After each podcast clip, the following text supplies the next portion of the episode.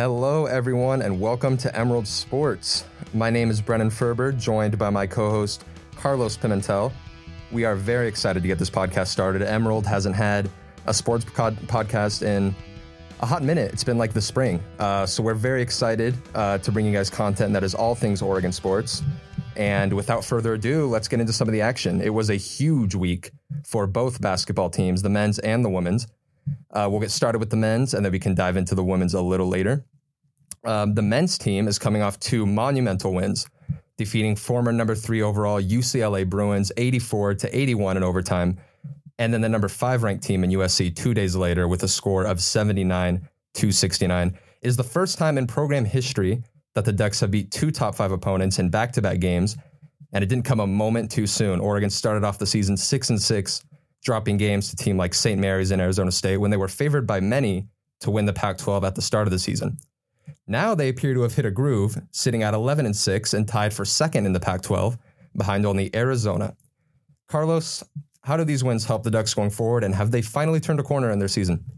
I think they do. Oregon has built a reputation in recent years to be one of the top teams in the Pac 12, not only on the men's side of the ball, but on the women's side of the ball. These two wins are huge going forward. To go down in LA and pulling out two massive wins is how you how you put your name on the map. You know, you show mm. the rest of the country like, hey, we're we started slow, um, we're getting our groove together, and we're ready to play in two hard places to play. UCLA and USC are both known for great basketball cr- programs, and to go down there after starting slow, um, it just shows that we're we're we're ready to ball. And not only that, to to only lose by eight earlier in the season to number one Baylor at home, you know, it shows that the the top teams better be scared of the Oregon Ducks. Totally. And I'd like to shift back to a little about what you said about some of the expectations people had because the Ducks are a reputable basketball program. We know last year was insane, the tournament. You know, COVID totally derailed things is doing it this year. The fact that we're able to meet here right now in person and do a podcast is incredible. But I mean, you had schools like Duke, Louisville, Colorado State, or just some teams to mention that were not in the tournament. And because of that, I feel like, you know, the Pac 12 was able to kind of rise to the occasion. They sent five teams, including, you know, Oregon, Colorado, UCLA, USC, and Oregon State. Those last three all made the Elite Eight do you think maybe because of that, the Ducks were bound for remission a little bit? Maybe the conference got a little more competitive. I mean, I know we graduated Chris Duarte, who was immense for us last season. Are you amazed that they started off so slow, and was there any concern for you? Uh, just a little bit, you know, being being one of the top teams, and especially after what happened last year, um, and the you know the whole season kind of derailed, but still getting in, getting into the tournament. Pac-12 was able to send a lot of teams losing a big time player like Chris, I think there is this opportunity for the Ducks to to really show who they are. You know, um, starting slow is hard, but you know we see in sports whenever a team starts slow, they kind of bounce back. It, the great teams will bounce back, and I think that's what we're going to see out of out of the Ducks, especially the men's team. The, to start slow and get over those hiccups early is uh, priming us for a good run in the Pac-12 tournament. Hopefully, I totally agree with you. And I feel like people, I mean, we take a look at the schedule. You know, I know I said earlier, we, we did drop a few games, you know, St. Mary's, Arizona State. Those are games you like to win. But we also had Baylor, you know, we had Houston. Those are big programs. And I think those help the program more than they hurt it. I mean, we're seeing this in football. We started the season off against Ohio State, you know, turned a huge corner, got a huge win. And that does things for, you know, obviously visibility within the sport, but also for the players because these guys are competitors. You know, they want a ball, they want to play against the best. I know I remember, I'm getting a little off topic here, but in football season, safety Marko Vidakovic, do you remember he like walked up to some of the Ohio State people that were visiting on, on, uh, looking at the program in the game and he was like, you boys better look at Oregon, you know? And so with success or with failure, you know, I think I think these games are good for the Ducks. I think it gears us more towards the tournament even though I know Dana Altman said earlier in an interview, and I'm paraphrasing, you know, because the season started off so slow, uh, there's very little room for error. You know, they need to be on their game going forward. Margin of error is very small. So, but I like where they at, and I love what the future holds so far. And I and I like what you I like what you said there. Um, you know, bringing up Dana Altman's quote and what he said. You know, there is very small room for error. especially with the way this season's already going this year. We're having games postponed, which we'll get into a little bit later. And we're also seeing games being transitioned into different times. So your ability to win um, in non-normal situations is really going to catapult you into a different um, category as these other other teams, and having the ability to play a team um, like UCLA and USC, who are both top five in the country in the division um, or in Absolutely. the conference, you're you're just bound for success if you can pull out wins off of that. Hopefully, absolutely. I think it speaks volumes. I mean, I we don't want to jinx anything. you know, speaking. I mean, the tournament's a ways down the road. But right. I mean, it as far as in the conference, it doesn't get better than UCLA. You know, I mean, Arizona's a team to watch, but these two wins, especially going down to UCLA, I know there wasn't a home crowd there, but I mean, I just felt like in the game the Ducks wanted it more, and that showed. Do you feel like the result would have been different if there were fans? I don't know. What do you think? Always. I, yeah. I am a I'm a big home crowd advantage type of guy. So I believe home field advantage is everything. Um, you look at any sport, and if there's fans in there, they're gonna make it tough.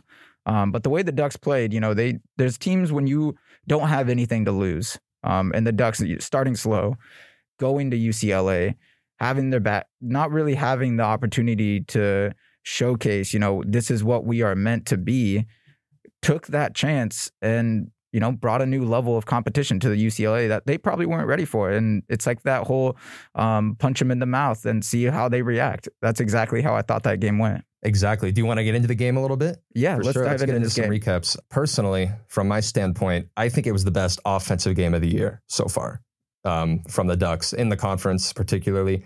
I loved the way they moved the ball and got everyone involved. Uh, they shot 43% from the floor compared to UCLA's 39.7. And UCLA has shooters, so that stat says a lot, I think. Every single starter for the Ducks scored in double digits. Perimeter shooting was incredible to start out the second half. Jacob Young could not miss. The guy was incredible. Even the bigs were landing shots. Uh, they were also great in transition, you know, hustle stats. We love those. There were a lot of fast break points. And I just think we looked like, I mean, you said we wanted it more. I think we looked like the faster, more conditioned team, which is a testament to coaching. You know, I think that's what Dana Altman brings to the table. It was also his 700th career win, which I think, you know, we need to point out. I mean, Dana Altman has totally he's brought relevancy to the basketball program. I think Oregon's always been viewed as kind of a football school. This game's proof. You know, we can we can play on the hardwood as well. My game MVP is Jacob Young. I know I said it. He was impeccable from mid range and scored in like the most important moments. Couldn't have won it without him. I don't think. You're you're completely right, and I'm glad you brought up uh, Dana Altman 700 because that's huge. Um, that is really big for the program. And uh, touching back on what you said about recruits and getting people here, uh, that right there is a testament of you know we're we're here to win. Um, and we we have a guy behind us who who will coach players into that situation. But yeah, you're right.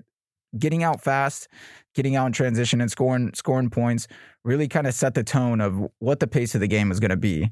Um, and that caused UCLA to have to change and react to how the Ducks offense was going to be credit their their uh, their poor shooting that night. We got lucky on that, but you know we we shot we shot pretty well that night as well. Oh, absolutely, and um, I love what Dana Altman's doing with the lineup too. I mean, we're seeing kind of a trend in the Pac-12. A lot more teams are running three guard sets, playing two down low.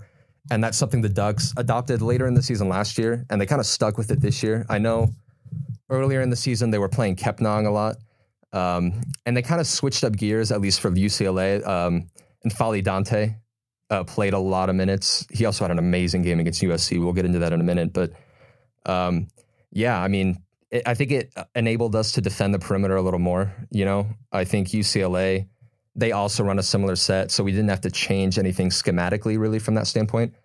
I don't know. What do you think personnel wise? Do you think it's do you think it was the right move? Do you think we should stick with it going forward? Uh, if it's not broken, don't fix right. it. Of course, every game is going to be different scheme wise, but I think the way we matched up against UCLA and uh, running it kind of a similar set and be able to show them that we can we can play the same type of ball them just at a better level uh, put us at an advantage there. Um, and I I agree with the with the three with the three guards and the two bigs. Um, you know that we are seeing that more transition throughout the Pac-12 and to be able to play similar styles to other teams gives us an opportunity to switch things up too. Um, if you have that offense down, if you have that defense down that you're going to see a lot through the through the season with different teams, you have the ability to throw in different different kinks here and there that other teams may not see or may not be used to, and it's an advantage for the Ducks for sure. Exactly. And I mean, the great thing about the Ducks is they have guys that can plug and play. Yeah, I mean, I feel like we can run almost anything. We have three amazing guards, you know, in Will Richardson, uh, Jacob Young, and De'Vion Harmon. Sorry for the uh, delay there. And then, you know, we got Eric Williams, who started last year. Um, he's been getting a lot of bench minutes. I, I think he expected to play a little more, but I think as long as the team's playing well, you know. But I mean, if we get into the you know the tournament down the road, maybe play some of those Big Ten teams, I think we we we have no problem rolling up, you know, maybe three posts instead of three guards, changing it up. You know, whatever wins. I know Will Richardson was saying in an interview that from any given game, any one of us can pop off, and we're more concerned about winning as a team than anybody looking big on the stat sheet, you know. And that speaks to his leadership right there. Um, you're having you're having your point guard come out, and um, and he uh, we'll get into this a little bit later as well. He has been on fire lately. Oh yeah. Um, so when you have a guy who is playing his best basketball, coming out and saying, you know, it's not about me, it's about the team that just shows what what type of level they're at and wh- and where their heads at going forward. You know, especially after coming off a huge win like this, you know, you want to stay level headed, but you also want people to know like it's not just me who's who's a baller on this team. You know, we we got guys who can score. We got guys who can play defense, and um, having that bench depth and having players that can rotate in and out allows players like Richardson to get a hot night and be able to establish a, an offense early on. Definitely. And he hasn't folded. I mean, I hate being critical of any of the players, but I think part of the reason we struggled a little bit early in the season was Will Richardson. You know, I mean, him and Duarte were like a power couple last year. You know, they were a right. big reason for our success offensively. So expectations were big for him coming in. Um, before this five game tear that we're on, he was averaging 12.6 points per game, 41.1% from, from field goal range, which is still pretty good. But for the expectations, I don't know if it was quite enough. Jacob Young, too, 9.1 points per game, 42% uh, from the floor. These last five games, Will Richardson is at 19 points per game, 3.4 assists, and shooting at almost a 55% clip. Jacob Young is at 15.8. They have just been phenomenal. And Jacob Young also averaging almost three assists, you know, really getting the team involved. The resiliency is just something I have to give him props for. And just just that point that you made right there that these these guys who um, you know, Will Richardson senior, um, Jacob Young, I believe is a junior, you mind? Yeah, he's a junior, senior. I think he's he might be a senior. Yeah. So you you got these guys who who are um you know a little bit older, about ready to see what the next step of their life is, and they're struggling at the beginning of the season. They're not really mm. getting their stride going. So for them to step up their play when it matters most really shows, you know, we're capable of really anything. Where we can really make runs and we can show that we can put the top teams on the heels. Definitely. And I mean, getting back to the UCLA game I mean, there were a little uh, to get really nitpicky. I'd like them to finish a little better. You know, I mean, I don't know if you saw that last play that sent them in overtime, the turnover at our end when we were inbounding the ball. For a Dana Altman coach team, you expect the discipline to be a little better. You know, um, it is what it is. They finished in overtime. Props to them. Perimeter defense was a little shaky at time, considering that we run a three guard formation. You know, tightening that up could be better. But UCLA uh, ran like four with like one post. I know they had a few people on the wing. You know, they have a couple of small forwards. So I can excuse that a little bit. But uh, Will Richardson, I also think, needs to do a little better staying out of foul trouble. He had his fourth foul at the beginning of the second half and played the entire game. So, I mean, I think if he wasn't playing in foul trouble, we could have let loose a little more and it probably would never have gone to overtime. Just a few things there. I don't know. What did you see that maybe you didn't like as much? Um, I, I didn't like it going to overtime. Yeah, I mean, um, no, uh, it's it's hard to it's hard to understand, you know, what's going on in a player's mind, especially when it comes down to the, sure. to the to the end like that. Just finishing foul trouble. Foul trouble is always always the biggest thing. Mm. Um, especially when your start your starting point guard is in foul trouble, you you limit yourself. Uh, you limit to where to where you can go defensively. So keeping the fouls down and and finishing at the basket are the two biggest things that are gonna change the tide of the game for sure. Definitely. I mean, you talk about finishing at the basket. I think that's a perfect segue to the USC game, which is something we did very well. N'Faly Dante, man, he just he popped off. He's my game MVP. I say that even though Will Richardson scored 28 points. Sorry, Will. but N'Faly Dante played excellent down low. He led the team in rebounds and only missed one shot. And he's also going up against, you know, Isaiah Mobley, who, by the way, big bro, Evan Mobley, killing it in the NBA right now, probably rookie of the year. And Lil Bro is just as good. You know, he's he's huge. He stacks up at like 6'11 or something insane number like that. He can shoot, he can play down low. He was definitely, I think, a name they had circled going into the game, and they played him very well. You know, I mean, we held SC to 69 points, which I think is pretty good. UCLA scored 81. Um, again, amazing ball movement in that game, which speaks volumes down the stretch. They're playing team basketball right now which I think is the best thing because that's what wins games. That's what wins, especially in the tournament. And I think they did a great job playing defense too, which is another thing. Drew Peterson, the senior guard for USC, didn't get on the scoreboard until the second period, which is huge. You know, I think they definitely looked at some of the struggles there in the UCLA game and worked on that for the USC game because the perimeter defense was so much better. Again, N'Faly Dante playing amazing. And Will Richardson is a bad bad man. That's all I'll say in that regard. Yeah, you can't say it any any better. Will Richardson is coming coming off of the uh, one of the best games, if not the best game he's played um, at away at USC, popping off. It just shows that he can get hot, and that's something we talked about earlier, and that's something he even mentioned too. Like, yeah, I can score, um, and then he uh, talked about his teammates being able to score as well. But yeah, he's a bad man to touch on getting to the basket, you know, he was part of the reason that we were able to, you know, get get points on the board and get our offense moving. And the defense just completely switched. Like you said, we went, we went into overtime against UCLA, but the defense against USC was something that we would love to see every night. Every night that they play, you want to see um, hard defense and you want to see guys getting to the rack and scoring buckets. I mean, definitely. And that's something they need to keep up because, I mean, getting down the road a little bit in a few days, there's a certain guy in Washington who can really score from the perimeter. We'll, we'll get into that in our predictions. But I mean, if you look at the schedule, obviously there are no easy wins. But I mean, UCLA and USC back to back, it doesn't get much harder.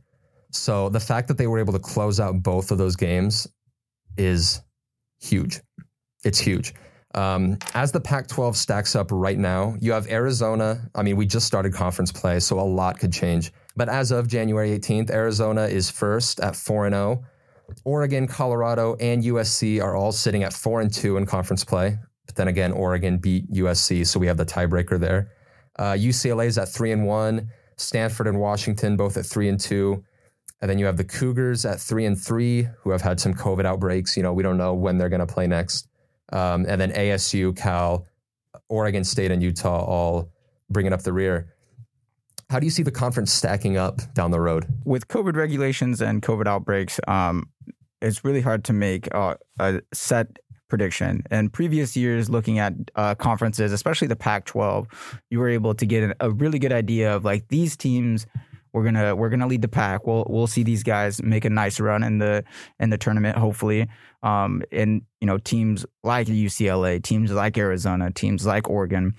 Those three teams were usually at the top of the pack eh, in recent years. Those are the guys that you circle, mm. um, especially if you're playing in the Pac-12. Those are the teams that you want to knock off and you want to face. So when it comes to the Pac-12 this year, um, you know, there's a lot of hurdles that teams have to jump over but we, you know, we would love to see Oregon um, make the tournament uh, as a number one seed, winning the Pac-12. Um, we would also love to see see them go far in the in the national tournament. But as far as it comes to other teams, Arizona is always one of the teams that you gotta you gotta keep an eye out Absolutely. for. Um, and and they're showing that right now, being at the top of the Pac-12. You know, we got to keep an eye out for the two teams that we just beat as well, UCLA and USC they hold those rankings for a reason. Um, so when it comes to the tournament and the way that the Pac-12 l- shapes out for the rest of the year, we played well, beat two of them. Um, we got to look out for Arizona, and um, we can't sleep on teams like Washington. No, absolutely not. Um, and we'll get into the forecast against Washington, but I mean, February 19th, 24th, and 26th, it's at Arizona. UCLA, USC, all three in a row. That's right before the tournament. So that's going to be huge. I think that's going to determine a lot of the season. But I mean, for me personally, the Pac 12 is, uh, we got to take into consideration COVID, but it, I expected it to look very different. Ohio State was in the Elite Eight last season. I think a lot of people forget that. I'm, you know, Ducks fans, people here in Eugene probably want to forget that. I mean, they're sitting at one and five. I don't think at all what the expectations were. But I mean, looking at the tournament last year, UCLA was an 11 seed and they made the final four. So it's so hard to predict. But yeah, I'd love to get into Washington a little bit. They're next up for the Ducks. They play them on the 23rd, which is a Sunday. They were slated to play Washington State, but there's been some COVID troubles and uh, that's been postponed. What are you thinking for the Washington game? Any predictions? Any notes? Anecdotes? Um, I think that uh, we get we gotta we gotta control the perimeter defense, um, and that's something that we've been talking about uh, throughout this episode. Is that perimeter defense, um, especially in the Pac-12, is something that you we got to get established early. Um, we got to establish perimeter defense, letting them know that they can't just shoot threes, and they're gonna have to earn the points. Um, they're gonna have to drive to the basket, and they're gonna have to earn earn everything that they get. And also starting fast. Starting fast is how we can establish our offense as well. Getting guys hot. Once a shooter or a scorer sees the bottom of the basket, it's usually, you know, green light from there. It makes it a lot easier to score points. It is definitely. And I think, you know, as of right now, Washington's eight and seven overall. They're three and two in conference play. That doesn't mean they're not a tough opponent. They are. They have a guy by the name of Terrell Brown Jr. This guy is a dude. He's a senior guard. He's averaging 21.8 points per game with an average of four assists and two steals. Just to put that in perspective, Jacob Young leads the Ducks in 1.3 steals per game. Terrell Brown's averaging double our leader. Um, so starting fast is crucial. The good news, yes, Terrell Brown is a threat, but he's kind of it. Their next leading scorer is Emmett Matthews Jr. with 11.1.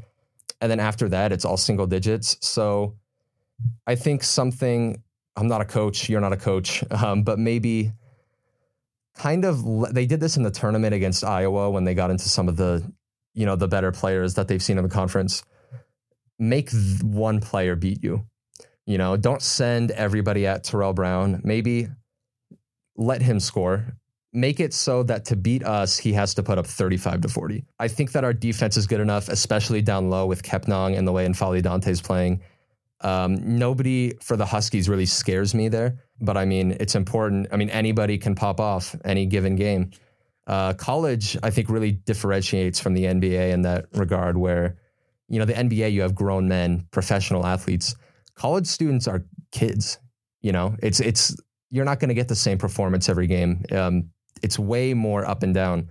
You know, they um, might be playing at get done playing ball at 9 p.m. and then have to be ready for an 8 a.m. the next day. Exactly. And then your practice gets canceled and then your game gets canceled and then you're back playing two weeks before the tournament, you know, when you haven't had a game in like a week. It's crazy. So, but yeah, I'm very excited for this game. Uh, Washington also runs kind of a three guard set. So scheming, I don't think they have to switch up much there. I think the key to the game mainly is neutralizing Brown. Having a having a guy to um like Brown who who you can single out um, allows you to establish your defense a little better. Um, like you said, you know, maybe make him score 35, 40 points a game. But that's going to be your main focus. Uh, when you have a guy on your roster who stands out more than the other the other guys that you have, you know, teams are going to focus their defense around you and focus their game plan around you. And one of the things that I would like to mention too is uh, taking care of the ball. You know, you mentioned 2.7 steals a game. That is huge. That's a lot. That That's is a big a number. lot. Um, and all of our basketball fans out there know that that that is a lot of steals a game. Um, so you got to take care of the ball, and you got to make him earn his, earn his shots. You got to make him earn everything that he gets. Definitely. Who do you um, schematically? Who do you think they they step uh, stack up against Brown? Do you think Will Richardson kind of takes the bulk of that of that matchup, or do you see him throwing Jacob Young? I, I, think Jacob Young might be better in terms of defending, but I mean, I don't want to take anything away from Will Richardson. The guy's a phenomenal player. I don't know what direction do you think they go there. Yeah, I think you put uh, best on ball on ball defender on him. Um, So if that's Jacob Young, you got to play Jacob Young on him, and then that frees up. Uh, you know, if you're if you're putting Jacob Young on the best scorer, he's going to be working hard his tail off on defense, um, and that allows Will Richardson to kind of you know take it easy a little bit. Um, if he if he's not guarding the best defender, he's not putting as much effort on defense, and that allows him to be a little more fresh on the offensive end. Where you've seen recently that he is uh, playing lights out, so that's an opportunity for that. You know, we we could see something different, and especially Will Rich, uh, not Will Richardson, excuse me, um, Brown being their main offensive focus, you know, we could see some traps and we could see some uh, double teams coming his way because he he has been lights out this season as well. Yeah, I mean he has. I gotta I gotta give it to him. Probably, I think him and Richardson are both up for like Pac-12 Player of the Year. They have to be. But yeah, I'm looking for a big game from my guy N'Faly Dante. I'm really loving the playtime he's getting. You know, I, I think he's long. He's what I'm seeing. I saw it a lot in the UCLA and USC game. He's so composed and patient. You know, I mean, with Kepnang, uh, he leads the uh, the team in blocks. Um, big defender. They're both around like stack up the same height. But N'Faly Dante is, I mean, you'll just see him sit down low and wait for a shot to open up before taking it. I mean, that's just kind of the player he is, and I think that's coaching too. Uh, to, I mean, to sum it up, I think just keep doing what we're doing, and I think the success is going to continue to come. I love the direction this team is heading. I was never worried at the beginning. Absolutely not. Just to clarify, No. we were never worried. Okay, Absolutely not. we were never worried. Um, which makes me want to bring up Will Richardson, uh, Pac-12 Player of the Week. Props to him. Second time in the past three weeks. So this man is uh, two for three lately. Um, that just is a testament of how well we have been playing and how well he has been playing. So I think that's going to be something to uh, keep an eye out for in the Washington game as well. And all the rest of the games coming forward is that we have a legitimate Pac-12 Player of the Year on our t- on our, on our team, and you're going to see a lot of defenses shift towards him. The guy earned it. Yeah, I don't know what else to say. I mean, he's playing lights out. This is what I expected to see from him this season. Uh, he's improving his draft stock a ton. I think you are going to see him take it to the next level and be just as good. I mean, the guy can do it all. I could ra- I could talk about him for ever. We don't have that kind of runtime, but I mean, he can finish at the basket. He can shoot. He can play defense. I don't know if you saw that dime. Uh, I think it was against USC when he was like jumping out of bounds and kind of swung it. I think it was Jacob Williams in the corner who missed the three. Not that I'm mad about that. Um, but yeah, I mean, You love the effort. The effort plays are, are- Yeah. are, are are huge, especially if you're having your best night of your life. The extra effort is what shows the most. I mean, it's stuck in your brain, He's so killing it. I don't know. I know it's going to be Yeah. sticking in other people's brain about that pass. Definitely. Um, with that being said, should we move into the girls a little bit? Talk about some of their recent success. Yeah, I would love to. Um, the the women's team uh, came off a 17 point comeback to beat number seven ranked Arizona at home at Matt Knight. Um, and we saw some we saw Sabrina return at that game, so maybe there was a little bit of Shout out, you know ex- extra motivation there. And then not only that, but they beat number nine UConn at home as well. And not only did they beat them, but they beat them. they beat them They beat them. Um, respectfully, respectfully, but it, of yeah, course, it was of course, disrespect on the court. right, right. Um, but we, Damn. but we saw, um, you know, we UConn is very well known. You know, they went on a very long winning streak, a very, very good women's basketball program. So to have two top ten ranked teams come into Matt Knight and to pull off those wins is is huge confidence boosters. Um, the women's team is looking to get back into the into the rankings, and what better way to do it than to knock off two top ten teams? I mean, when I think women's basketball, I think UConn. That's like the first logo that pops into my mind, just because they have been so so prevalent um, over these past few years. So personally, I was pretty worried going in. I know, I mean, the women's team's great, we all know it, but they kind of. It's funny how they kind of mirrored the men's. Both started off a little slow. I think the women's team was started out four and four. Most of those losses came on the road, which is something the men's team struggled with as well. A lot, kind of struggling to bring it on the road they took care of business. I don't know what else I can say. They we definitely stacked up shorter in comparison to Utah, and I mean shorter physically. UConn has two six five bigs playing down low, and Olivia Nelson-Ododa and Dorka Juhász compared to our roster, where as far as the starting lineup goes, Nyara Sabally is our only post in the starting five. They were in a four guard set. I mean, and and the rebounding stats. I mean, the Huskies logged six, uh, 36 and the Ducks had 34. The fact that that margin is so small is remarkable. And and especially the the score being the difference that it was. Usually, when you see uh, something like rebounds that close, you you expect a score a little bit different. But I will give uh, credit to the Huskies. Um, what they did straight out the gate during that game, they they went inside, inside, inside. They attacked inside, probably their first five six plays, and scored. You know, they started out to a, a large run. I believe it was 10-0 that they started out against the Ducks, and then you see the the the Ducks come out and switch you know, they they they switch into a zone, which was the smartest move. If a team's killing you inside, what better way to Mm, just lock up definitely. the inside? And as soon as they switch to the zone, everything started clicking. You you see the the Ducks create turnovers. You see them start to rebound a little bit better, and then you see them get out and transition. You know, create turnovers and really start scoring the ball on the other side. Definitely. I mean, you said it. UConn did not struggle offensively. They were scoring points. I mean, the, the- obviously the shift to zone. I think you saw a shift in the game, definitely. But freshman guard for them, Caroline Ducharme, scored 22 points. Uh, she was the leading scorer for their game. You know, I think we, we were able to run with them. Uh, Te-Hina Paopao is somebody I want to mention. 22 points. Shout out to Pow Pow. Paopao. Wow. exactly. Wow. Her second highest scoring of the game. Shot four from nine from three, which is so good. I mean, I don't. Can we do the math? I don't know what percent that is. It's a little below Um, fifty, but Can we get a stats major in here? yeah, we need a Jamie. Yeah, that exactly. Joe Rogan experience has. Jamie, pull something up for us.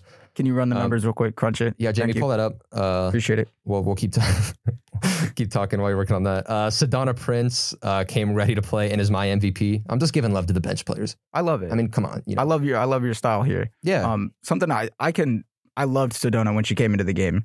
Um, she came in with a, an intensity and she she went for her shot. You know, she went to the high post where where she scores well, and she took the opportunities that she that she got those open shots, and she really showed that coming off the bench when you um, when we're transitioning those bigs out. Uh, she's looking to score and she's looking to make a difference. Definitely. I mean, the rapport and just the the camaraderie that I'm seeing for both teams just warms my soul as a fan.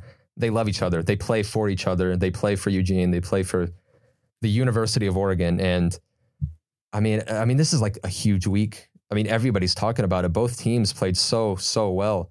Um, but just to attest more to Sedona, 14 points off the bench with five boards uh, was big in offsetting UConn's size because we already mentioned they were big.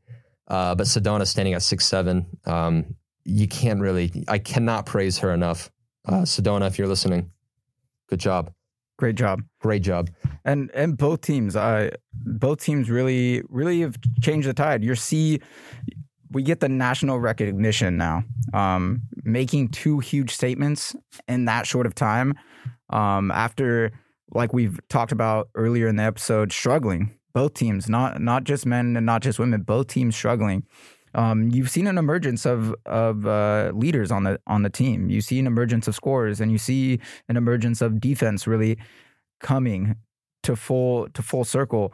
And we get the national recognition like was announced today the women's team being the national team of the week um, america's national team of the week. You're getting the recognition. We're getting the recognition. There's a lot of things to look forward to when it comes to both teams. Yeah, and the players feed off that recognition, man. I mean, the girls' team is very young, so I'm like, as a fan, stoked for the future. Uh, the men's is a little different. I mean, I think in our starting five, they're all upperclassmen, so we're going to see some big changes.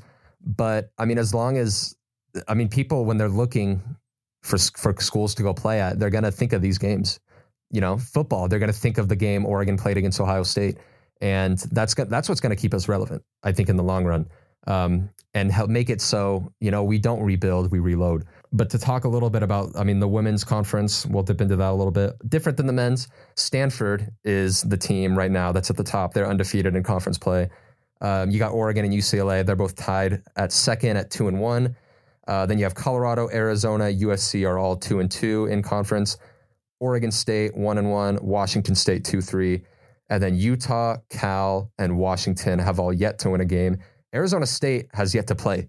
They're 0 0 in conference. So, I mean, it's not just the men's team, you know, that's struggling, uh, but we feel for the Sun Devils. You know, Not Is really. it a surprise though? Let's be honest. yeah, I mean to look at the women's schedule, um, they also have the Huskies, um, and then the Cougars. Both those games are on the road, uh, and then you get down to it. The game to look at is February twentieth is when we're playing Stanford, and that is at Matthew Knight Arena. So I know I'm going to be there. I mean, I'm so excited. That one's also going to be televised on E ESPN two. So mark your calendars, people.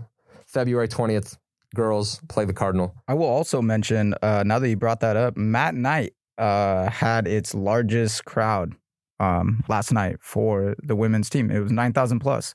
Um, Wow. So they really showed out for for the women's team, and that goes back to what I said earlier about uh, the home field advantage, um, home court advantage, where you you bring fans in. Maybe UCLA, you know, maybe we got out of there with a nice win without the crowd. It was a break. It I was a will say that we got a break there, but I mean, I don't want to take anything away from the team. Of course, of course, they played well. Uh, overtime win is hard fought, um, but you see what kind of difference it makes when you have uh, a high ranked team like UConn come into Matt Knight. Uh, the the crowd's in it, the team's in it. Um, you you got a good chance to win the ball game. Definitely. I mean, we gotta. I mean, COVID. Anything is possible. Uh, unfortunately, for attendance wise, um, we're hoping we can keep it up. Uh, but you know, we understand safety first. But right now, we're on track. I mean, it, it sucks to to not be able to play the Cougars.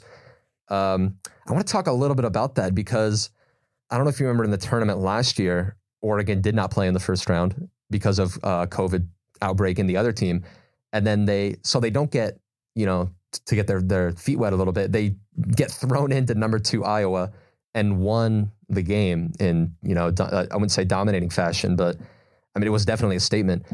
Do you think maybe uh, just to revert back into the men's team a little bit that I mean playing Washington without Washington State ahead, do you think that helps us, or do you think do you think it'll be difficult to keep the momentum going after such a gap? You know, looking I'm looking back at previous teams have done. Um, it's incredible going into looking at last last year's tournament and going and facing Iowa and winning in that fashion. But the the break, you know, I think we're we're so many games into the season now where you know we're we're getting conference games in. We're starting to see who the top teams of the the pack are going to be. I hope that the players understand that this is not something that's just going to happen once um you know we've seen multiple games postpone we've seen multiple things switch around so my hope is that the players are ready for that are ready for a longer layoff than um than they're what they're used to so I hope that when we go to Washington, um, we're we're ready to play because we have a little bit of extra time, um, and we can kind of focus on what what the job at hand is next. Yeah, I mean every team responds differently. You know, I don't I I won't lie. Um I was worried for that Iowa game last year. I mean, you know, not being able to play in the tournament, you know, I, mean, I don't know how things would have measured up differently, but they took care of business. I know we have a lot of the same dudes, so they've been here before, you know. I think they can respond. And Washington respectfully is no Iowa. Uh, but that definitely does not mean that we need to go in thinking that it's going to be a gimme. You know, they need to come prepared. And I think, you know, Dana Altman, coach team, I think they will. I, re- I feel very confident. I will be in attendance. Um, and I'm very excited for that game. I am as well, um, and it's also uh, you know taking uh, this is a chance for them to to get everything locked in. Um, you have an opportunity to take a closer look and spend more time on what uh, Washington is going to be bringing. And when you have a high profile scorer, the extra time you can take to set up a defense and get things ready to go, um, I think will be to our advantage. I think this team is rocking and rolling now. You have the momentum. Um, you knock off a couple really, really tough teams, and now's your chance to to take care of business and league play and conference play. Excuse me. Yeah, I didn't even think about that. Um, that is more time to prepare for Richardson. I know if all goes according to plan, the Huskies play Oregon State next. That's on the 20th. So that's a game, you know, they want to pay attention to and maybe see what the Beavs throw at them and see if there's anything we can take away, you know. But I think it's important to take this time, keep the energy going. You know, I, I hate to to see such a gap when we're playing so well. You know, I'd love to keep the foot on the gas, but it is what it is. I mean, you can't prepare for this stuff. COVID, it's crazy. And going forward, I we're you know this is something that uh we'll probably see the entire season. Um, I don't want to. I hate to say it, but you know, we may see some things in the in the national tournament go a little weird and go a little sideways because teams may have to um, quarantine, may have some COVID uh, protocols. So having the ability to win the big games when you can um, gives us the upper hand. Um, when you're knocking off teams and and both women's and men, when you're knocking off these top ten, top teams, top ranked teams, uh, knowing that at any moment that your next game is not guaranteed. Um, it's about taking care of business. Yeah, it is. Yeah, I hope that I, I need my bracket. I need my bracket. Yeah. I mean, March Madness is something I look forward to um, every year. And yeah, I don't want to jinx things for the Ducks, but they're doing the right. I I love what I see. They're I keep repeating it and keep repeating it. Coaching, discipline, it will speak volumes down the stretch. Yes, sir. A little bit of leadership as well goes a long way.